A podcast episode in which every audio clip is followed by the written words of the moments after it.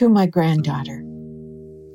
Do you remember when the two of us would go and pick blueberries and we would get so many blueberries because neither one of us would eat any along the way. We just wanted to fill those buckets and it was so much fun. Well, we can still keep doing that next year too. But when I was a little girl, I didn't have blueberries. We had something called black caps, which are wild black raspberries. And they're kind of seedy, so some people don't like them, but they're my favorite berry. I really like them. Well, in this letter, I'm going to tell you about something called black cap buckle. That's a dessert made with those black caps. Anyway, I'm going to start by talking about how much I love potlucks. Now, I don't know. You and kids your age, I'm not sure if you even know what potlucks are. Maybe you've had one at your school, or um, if you go to church at your church. That's where we always had them at church, and also in our community. But the biggest potluck of the year when I was growing up was always on the 4th of July, and I looked forward to it. Because of course we had the fireworks we would sit on the the, the little knoll um, next to the lake and and they would pop off the fireworks from the other side of the lake and it was just magical. And of course we'd have all those races that you have that are so much fun the wheelbarrow race and the you know chew a cracker and then try to whistle and all of those but the best thing i always thought was the potluck. This picnic was always put on by the Valley Creek Women's Club by all of our moms. And so every mom brought something delicious to eat and everybody brought their specialty. I mean, you, you didn't go to the store and buy um, cupcakes from the store or egg salad that was made at the store. That's what sometimes people do nowadays. No, then everybody brought their specialty. Like my mom always brought rhubarb squares. We had lots of rhubarb growing and she would make the most wonderful, they were kind of like real thin bars with a, a, sweet pie crust below and above it, and then um, with frosting on top. Oh, they were so good. And everybody always knew they were Dorothy's rhubarb squares. And my friend Diane, her mother would bring deviled eggs. Well, we always thought it was funny because my name was Cindy when I was little. And so we were Die and Sin. And then her mother brought deviled eggs. And we used to laugh and laugh and laugh about that. Well, and my neighbor Helen, their next door neighbor, she always brought a big pot of Boston baked beans and they were so good. Probably tasted even better because it was at this outdoor potluck picnic. But anyway, there was a problem associated with that potluck. And that was because everyone brought something, including our neighbor, Lil. Now, I have to tell you a little bit about Lil. She was old. She had kind of eh, not even white, kind of grayish silver hair that looked like it wasn't washed for a month. She had, uh, she was, she was really heavy. She looked kind of square, and and she had black whiskers coming off her chin. They were so long you could probably have braided them, and oh, she wore a sack dress, which she probably made from old sacks of flour. That's kind of what it looked like. But she was our neighbor and everybody was nice to her.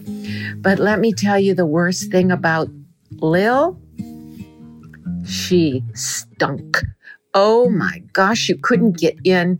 You couldn't get within about six feet of her and you'd have to hold your breath. She smelled so bad.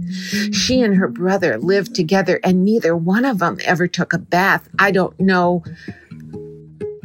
I don't know where they would have gotten the water from. I know their bathroom was an outside biffy. It, they didn't have running water. But anyway, because she was so, should I say, unclean, none of us wanted to eat what she brought. So all of us kids would be spies. And the minute her brother dropped her off at the picnic and she came in with her, um, with her food, we would spy and see what it was and what uh, kind of pan it was in. And then we'd tell the mothers because she would just take it and set it down on the table with everything else. But we'd tell the mothers. And then we'd spread the word not to eat any of it. And it was usually black cap buckle because she would pick the wild black caps and she would put it in this thing. We'd call it buckle, but it was just some sugar and some flour and some milk and blackberries or black caps. And you know, it probably would have tasted okay, but we didn't want to touch it. So all of us trying to be really nice to her as community should be, one of the mothers would take her pot and go somewhere behind a tree and take some out every once in a while and then put it back on the table. So Lil would look at it and know that somebody was taking it to eat. And of course, none of us were because we all had heard ahead of time which one was hers. And the mothers would do that until her pan was empty. And then we would all go to Lil and we'd say, Oh, thank you for bringing that black cap buckle. It was so wonderful. And she would get this big smile on her face. It's the only time you ever, ever saw her smile. Well, what was I learning? I kind of learned how to tell a little white lie, didn't I? Have you ever heard that that concept, that term, a little white lie? Well, it means it's you're not being truthful with a person, but you're doing it for a good reason. You're doing it so they won't get hurt. I suppose the truth is better, but I don't know what kind of truth we would have done in that circumstance. But anyway, so that's one of the things I learned when I was little.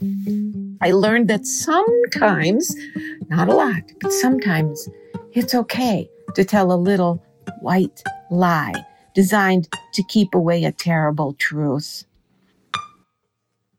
What else did I learn from that? I learned that special people like Lil needed to be treated in special ways. I don't think she would ever have been able to understand the truth or what we were trying to tell her. So we acted with the kind of compassion that we thought was in order, or we would call it love. And then the other thing I learned is that I needed to keep my eyes open all the all the time to the world around me and learn who I could trust and who I couldn't trust. And it was really important when it was a potluck and each person brought something. You needed to know where each of the things came from, didn't you? So, my question to you is what kind of potluck do you have in store for your life? Who is going to bring the main things? I would love to bring some peach pie and ice cream if you'll let me. But anyway, that's what we call a potluck.